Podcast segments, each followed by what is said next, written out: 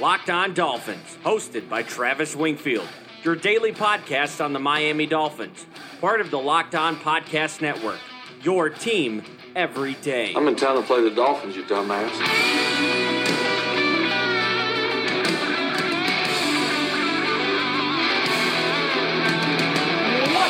Doll fans, and welcome into the Thursday, July the 18th edition of the Locked On Dolphins podcast. I am your host, Travis Wingfield, and as always, I am here to bring you your daily dose of Miami Dolphins football. And on today's show, one week away, training camp coming down the pipe, and we've got another position to preview. We go out to the edge and talk about Miami's pass rushers on today's show. Plus, is coaching or talent more important in the NFL? Our two Dolphins opponent previews might give us an answer to that question as we look at the Buffalo Bills and Pittsburgh Steelers on today's show, and we reiterate some points made months ago on this podcast that are circulating once again. All of that and a whole lot more. But first, before any of that, I kindly invite each and every one of you to subscribe to the podcast on Apple Podcasts, Google Play, Stitcher, TuneIn, wherever you get your podcast from. Go ahead and subscribe, rate, and review the show. Give me a follow on Twitter. It's at Wingfield NFL, the number one follow on Dolphins Twitter, as voted by Dolphins Twitter. You can find the show at Locked On Fins. We'll follow you back. And LockedOnDolphins.com, the home for all of the in depth information from these training camp guides.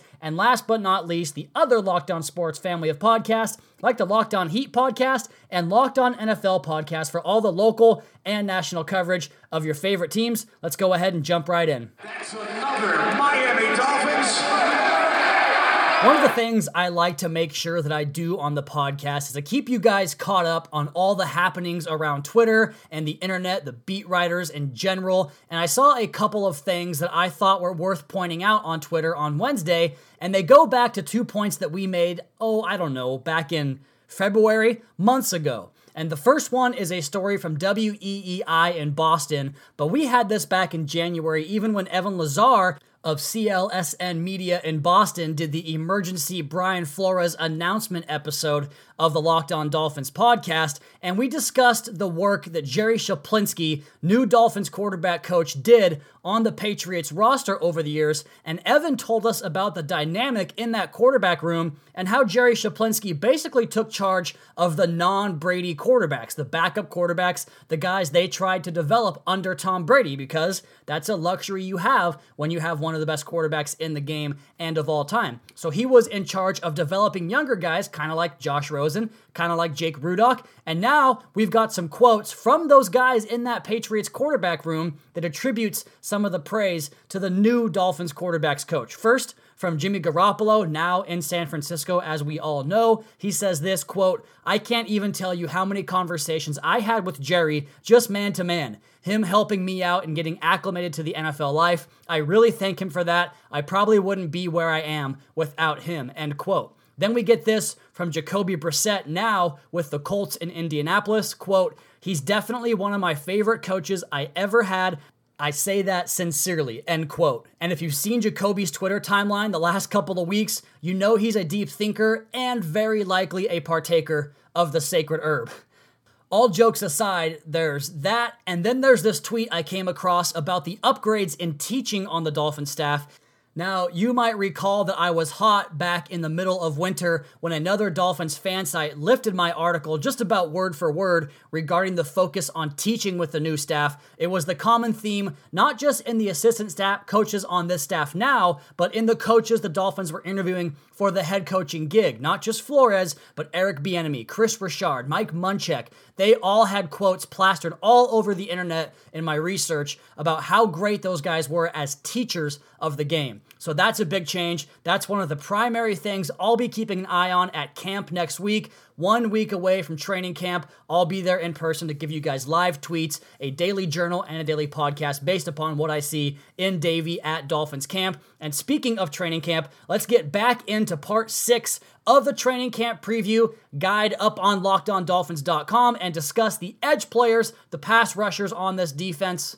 And the player we're going to discuss first does require a bit of a disclaimer and a caveat in regards to what this position requires from these guys or what the job description is at this position as this edge rusher slash on ball linebacker group is kind of unique to three teams in the NFL the Dolphins, Patriots, and Lions. And of course, those guys are all either Belichick himself or disciples of Belichick. And they're going to split action between the edge rushing position, on ball linebacker, and the occasional off ball rep. And Marion Hobby's toughest challenge, the line defensive line coach for the Dolphins, will be figuring out his rotation and which players are capable of the multiple duties asked of these conversion types of players. Last year, Miami's edge rushers were a total letdown, and the scheme change will ask this group to forget everything it learned last year and introduce a new slate of techniques, effective blitzers, capable of buzzing the flat and dropping into the hook zone in coverage or matching up on running backs in the passing game.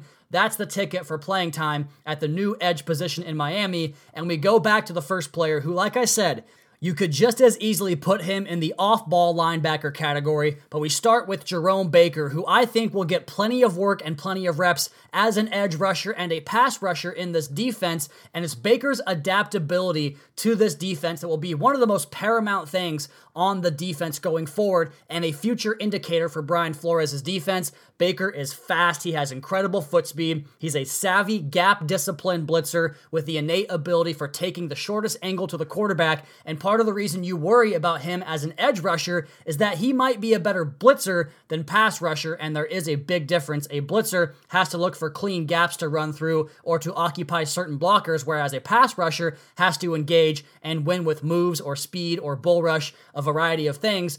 A lot was asked of Jerome Baker last year. Some of it he handled like a seasoned veteran, other times he looked like the 21 year old rookie that he was. See the Chicago Bears game, for instance. But his instincts, his foot speed to outflank the stretch run game will provide a major boon for this Dolphin stop unit. I think that his workload could be dictated by the situation. We'll see who gets the primary sub package reps, but he could be the sole linebacker that never leaves the field on this defense. And last and most importantly, perhaps, he has an inherent chemistry with fellow linebacker Raekwon McMillan, who we'll talk about on tomorrow's show.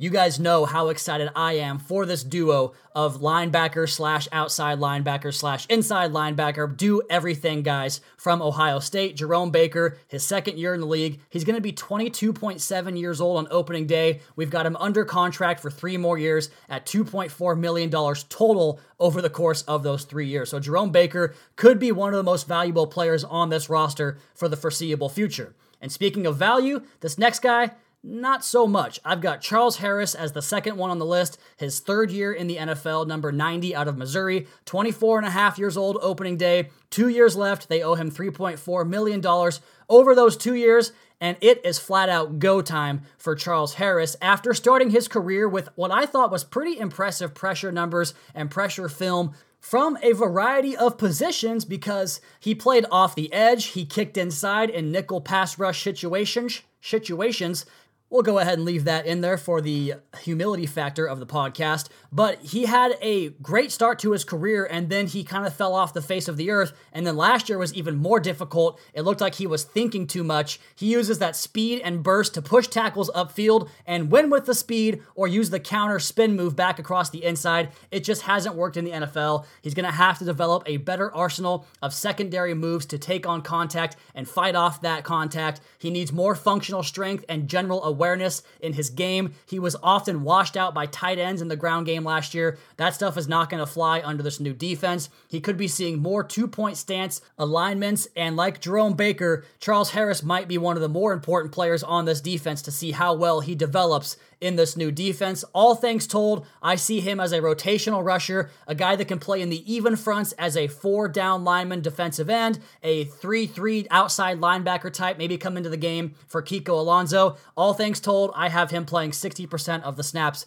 this season for Miami. And when we come back on the other side of the podcast, we're going to get to the rest of the linebackers and preview the Pittsburgh Steelers and the Buffalo Bills. But first, you guys know how easily excitable I can be when talking about this football team, but that excitement doesn't limit me to just the football field. And if you need a little more excitement in your life, it's time to listen up. BlueChew.com, that's blue like the color blue. Blue Chew brings you the first chewable with the same FDA approved active ingredients as Viagra and Cialis, so you know they work. You can take them anytime, day or night, as an on ball rusher, off ball linebacker, even on a full stomach. And since they're chewable, they work up to twice as fast as a pill, so you can be ready whenever your number is called. Blue Chew is prescribed online and ships straight to your door in a discreet package, so no in person doctor's visit, no waiting in the pharmacy, and best of all, no more awkwardness.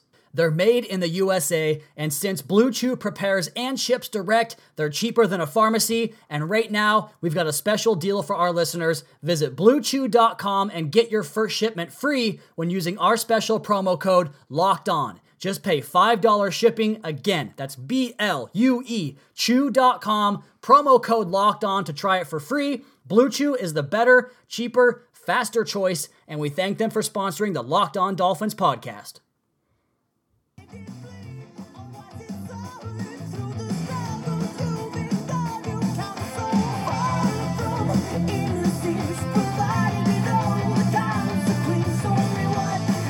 About a week from now, as I record this podcast on a Wednesday afternoon, I'll be on a plane to Miami to cover training camp. So, so very excited to do that. But let's go ahead and jump right back into the linebacker slash edge defender slash pass rusher, whatever the hell we're calling it here. We're talking about Jerome Baker, Charles Harris, and up next on the list is Andrew Van Ginkel, the rookie out of Wisconsin.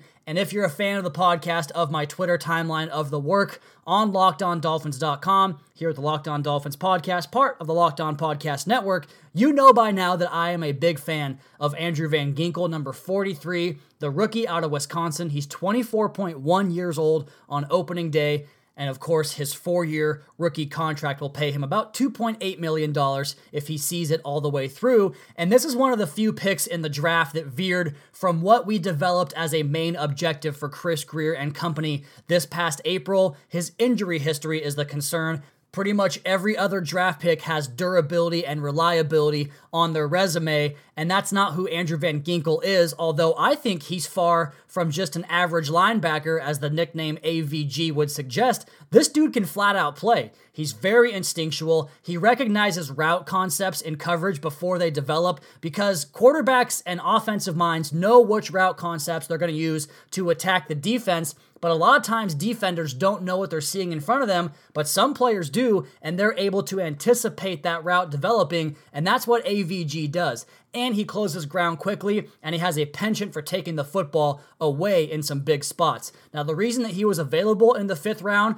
on top of those medical concerns, is the limited playing time. He was only a two year player at Wisconsin, a junior college transfer. He struggles taking on blocks. If he gets wrapped up on a block and the offensive line or tight end gets their hands on him, the rep is basically over, but a year in the weight room and some seasoning could turn Van Ginkel into the next player in a long line of successful fifth round draft picks for this team. I think he comes in right away and has a role on special teams, a sub package linebacker role, and eventually displaces a guy like Kiko Alonso on this defense and winds up playing between 30 to 50% of the Dolphins' defensive snaps this year. Up next, a offseason signing, a darling of last year's Hard Knocks series, Nate Orchard. He's got four years in the NFL, his first with Miami. He's from Utah, where he was a pass rushing phenom. He's 26.6 years old opening day. He's got a one year contract worth $805,000.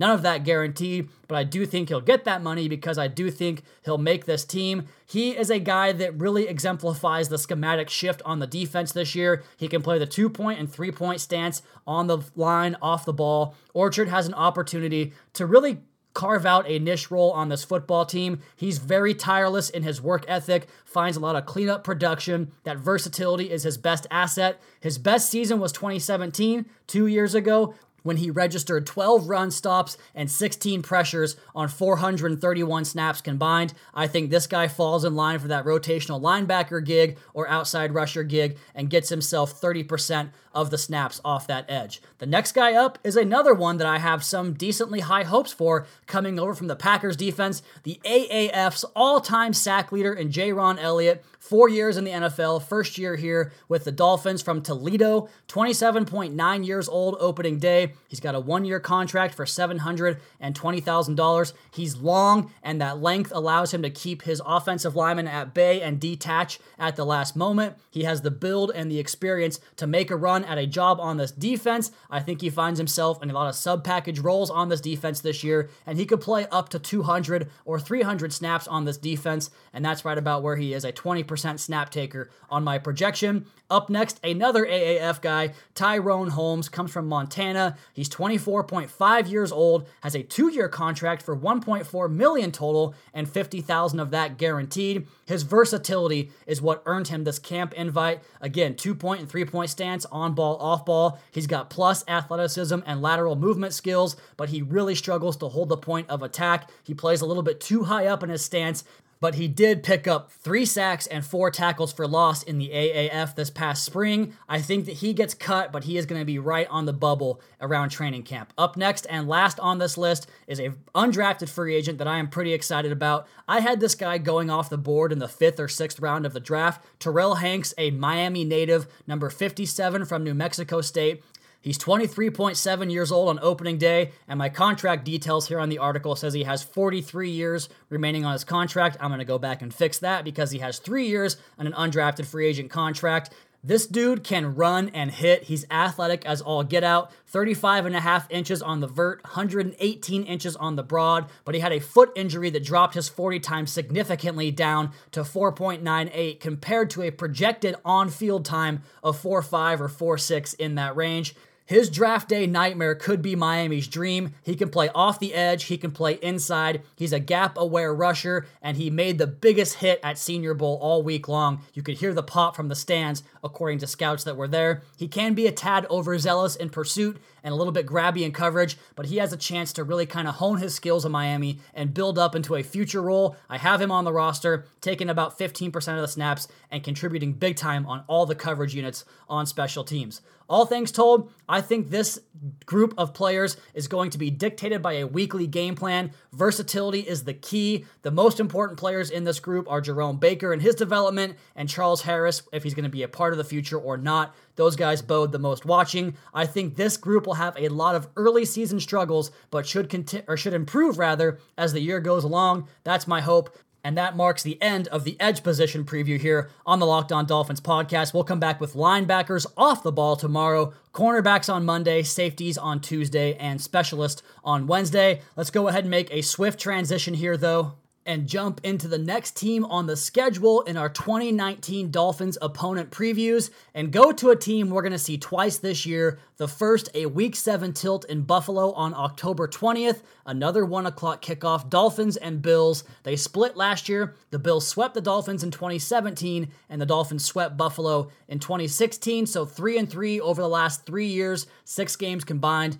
The Bills are one of my picks to make a decent jump up the NFL hierarchy this season, but there are a lot of factors that must fall in line with that. And we start with some of the additions on the offense and a transition from a power forward type of receiving crew to a newly built track team out there out wide. Going after the likes of Kelvin Benjamin was a struggle for quarterback Josh Allen, who has lapses in accuracy and inaccurate quarterbacks throwing into contested windows, is always going to be difficult, even with the large catch radius. Instead, the Bills pivot to shifty, smaller guys that can create separation to mitigate some of those accuracy issues that Allen has. John Brown can take the top off the defense. Cole Beasley is a damn good slot guy, and one of the most under discussed players in the entire league is Robert Foster. Now, we had Joe Marino of the Locked On Bills podcast on a couple of weeks ago, and he talked about this, but Foster is kind of a nightmare to deal with. Over the last eight weeks of the 2018 season, Robert Foster's absurd 14.2 yards per target ranked second only behind Tyler Lockett of the Seahawks. He attracts a 128 passer rating when targeted over that span, but he wasn't just a deep threat. He caught 13 of 16 passes in the 15 yards and in range with a 63% success rate. Those numbers, of course, come from Warren Sharp. We'll talk more about coaching in the next segment, but Brian Daboll might be the biggest hindrance on this team former Dolphins offensive coordinator in 2011. In one score games, the Bills ran the ball a league high high 60% of the time on early downs. League average is about 48%. And on those plays, Buffalo averaged 3.2 yards per carry with a 40% success rate, fourth worst in the National Football League. This led to the highest yards to gain on third down in the entire league 8.6 yards to the sticks on average on third down for Buffalo. That is not a recipe for success. We talked about Josh Allen's accuracy issues, but once they allowed him to do his thing, the offense took off in a way, and the most successful first and 10 plays occurred when Josh Allen ran the football. The same is true of second and long plays, and the same is true of second and medium plays. He was the offense down the stretch and he gets the help at wide receiver, but also on the offensive line. I thought Cody Ford from Oklahoma was the steal of the draft in the second round. Getting Mitch Morse at center in free agency was one of the best offseason acquisitions this entire spring. This offense is going to be better, and the defense is well coached. They're stockpiling talent. The unit on defense has improved in all metrics every year under Sean McDermott's tenure. The young linebacker duo of Matt Milano and Tremaine Edmunds is so good, especially Milano, who does not get his due. Ed Oliver was a steal at pick number nine. They've still got Jerry Hughes, but need another edge rusher off the other side. So Tunzel can probably blank Hughes, and then the other edge rusher, we'll see we can deal with that. Their safeties are pretty scary as well. Jordan Poyer and Micah Hyde are terrific as is Tre'Davious White, their perimeter corner on the outside. This team is a tough out. I think the Fins could pick them off in the November 17th game, week 11, another 1 o'clock kickoff. I won't predict a win in Buffalo because, well, outside of the best game in recent Dolphins memory back in 2016, the best Christmas ever, your boy turned up that night and popped champagne the following night when KC beat Denver to put Miami in the playoffs. But I don't think they're going to find a win in Buffalo. I'll give them a win in the game at Miami, so another split with the Buffalo Bills. And with that, we're going to take our last break and come back on the other side of the podcast and talk about coaching versus talent, as well as the Week 8 opponent, Pittsburgh Steelers. Next, Locked On Dolphins podcast at Wingfield NFL at Locked On Fins.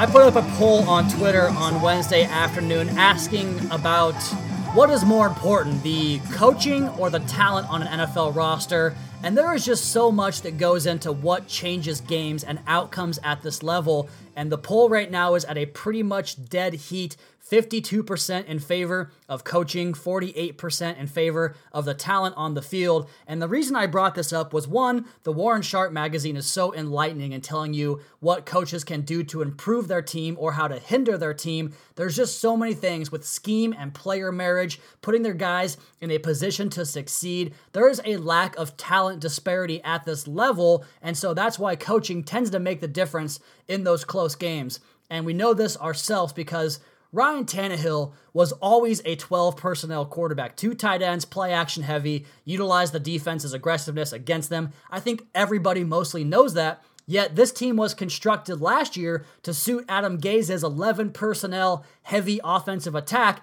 And prior to the bye week, this team ran 86% 11 personnel. Now that calmed down after the bye to 65%, but still fit the scheme to your players not the other way around, and that's what Gase did, and we all know how bad some of the plans Matt Burke drew up under his time here in Miami, but it could be worse. You could have Keith Butler coaching your defense with a pretty good roster that perpetually fails in the postseason. I'm talking, of course, about the Dolphins' Week 8 opponent, the lone primetime game of the season this year, on my birthday, as a matter of fact, October 28th on Monday Night Football at 5 at 8:15 Eastern Time, I should say, at Heinz Field against the Pittsburgh Steelers. We know they lost Le'Veon Bell and Antonio Brown.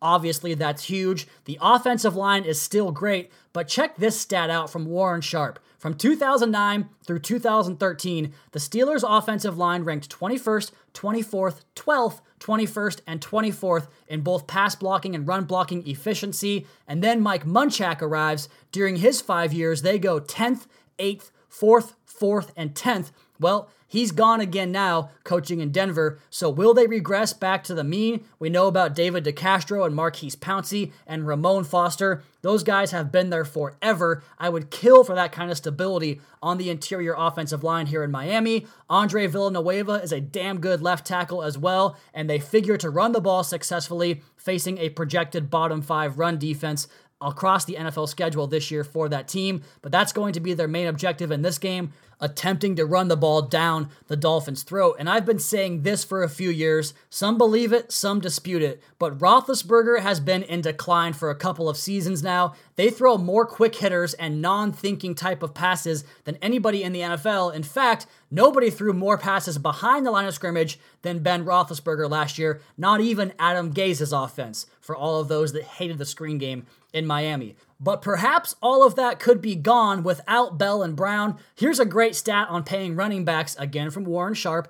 A very relevant discussion topic today in the National Football League. From 2005 through 2017, the average running back salary on a Super Bowl roster counted for $2.5 million against the cap. Marshawn Lynch was the highest at 8.5 million in 2013, but they also had a third round rookie quarterback to help offset those costs. So the argument is that are they better off with James Conner, Jaylen Samuels, and now Benny Snell than they were with Le'Veon Bell? I like that trio, so I guess we'll find out. Juju Smith-Schuster is back. Is he going to be able to beat bracket coverage and or the opposition's best cornerback? I think the Dolphins will double Juju and use X Xavier Howard on James Washington and try to lock them out that way. That's what Bill Belichick would do. So here is the most disparaging stat that encouraged the poll on Twitter.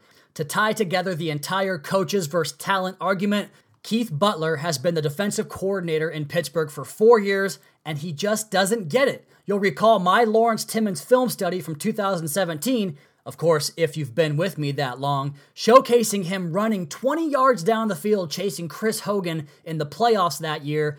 Inexplicable. Last year, he was at it again after opening a 23 7 lead over the Chargers. The Steelers wound up covering Keenan Allen with a linebacker with more frequency than any other linebacker on wide receiver matchup in the entire 2018 season. We're talking about Keenan Allen here arguably the best route runner in the entire game, easily the best slot release in the game. He goes for 14 catches, 14 catches for 148 yards and a touchdown in that game, and a huge comeback win that ultimately knocked the Steelers out of the playoffs. Unbelievable. As far as the roster goes, there aren't many major changes. The big one was the first round trade up to go up and get Devin Bush, a spot I thought Miami might entertain a trade down with Pittsburgh in the draft. They're hoping that he can be the new Ryan Shazier. Get well soon, dude. Terrell Edmunds is a total liability on the back end. Cameron Heyward wrecks shop up front. Javon Hargrave is a problem at nose tackle. And they picked up Mark Barron to supplement the linebacking crew that's led by TJ Watt. I actually think Miami matches up well here, and I'm going to predict an upset win in prime time on the road. The reason for it is that coaching. Miami gets its primetime win, and everybody gets stoked on Brian Flores and company because of the years of losing in primetime. The Patriots regularly outcoach the Steelers, so I think Miami can too. Miami wins on a buzzer beater from Jason Sanders, and that is a great spot to wrap up today's show. I'll be back with you guys again tomorrow. All of you, please be sure to subscribe to the podcast on Apple Podcasts. Leave us a rating, leave us a review. Check out the other Locked On Sports family of podcasts for all your local and national coverage of your favorite teams. Follow me on Twitter. It's at Wingfield NFL. The show is at Locked On Fins. Keep up to date on the Daily Dolphins blog over at lockedondolphins.com. You guys have a great rest of your night. We'll talk to you again tomorrow for another edition of the Locked On Dolphins podcast, a mailbag edition, your daily dose for Miami Dolphins football. Fins up, everybody.